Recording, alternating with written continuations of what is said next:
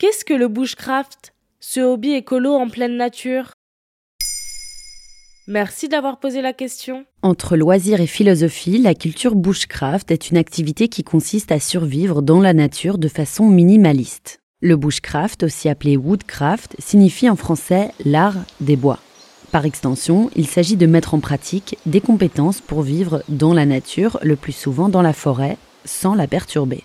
Un loisir de plus en plus popularisé, à la fois dans des vidéos YouTube comme dans des rayons entiers de librairies grand public. Mais d'où ça vient? Le terme anglo-saxon de bushcraft est d'abord utilisé en Nouvelle-Zélande et en Afrique du Sud par Leslie Hiddins, un soldat australien à la retraite qui édite dans les années 80 un guide de survie.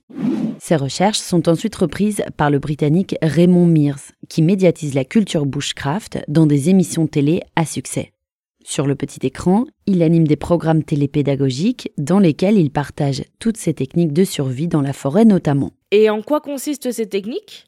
Faire du feu par friction, trouver de l'eau, la rendre potable, dormir en pleine nature, rechercher de la nourriture animale, apprendre à fabriquer des pièges, etc. Finalement, apprendre à se débrouiller avec le minimum dans un environnement hostile tel qu'un bois ou une forêt. Aujourd'hui, on trouve sur Internet plusieurs youtubeurs spécialistes de la culture bushcraft.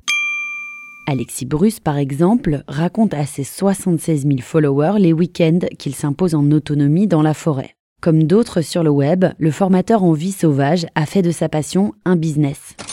L'aventurier dispense des formations en pleine nature, comptez 220 euros pour un week-end en immersion, 70 pour une journée d'initiation au bushcraft. Il enseigne ainsi aux apprenants à fabriquer un filtre à eau potable par exemple.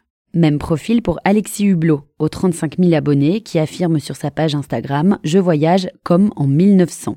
Lui a par exemple développé des partenariats avec des agences de voyage d'écotourisme. Mais à quoi ça sert?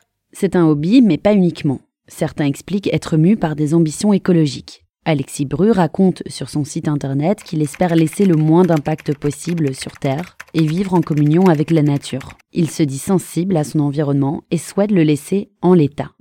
Mais le bushcraft a également trouvé des adeptes chez les survivalistes. On vous en parlait dans un épisode de Maintenant vous savez. Les individus survivalistes craignent un effondrement environnemental et sociétal imminent.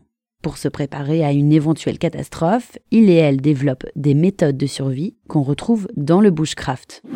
Eux aussi sont mus par une conscience écologique. Ainsi, les adeptes du bushcraft ont emprunté aux survivalistes des principes écologiques sur la base des rapports scientifiques qui alertent sur l'état de la planète. Voilà ce qu'est la culture bushcraft.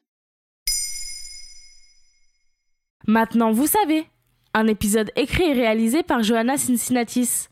Ce podcast est disponible sur toutes les plateformes audio. Et si cet épisode vous a plu, n'hésitez pas à laisser des commentaires ou des étoiles sur vos applis de podcast préférés.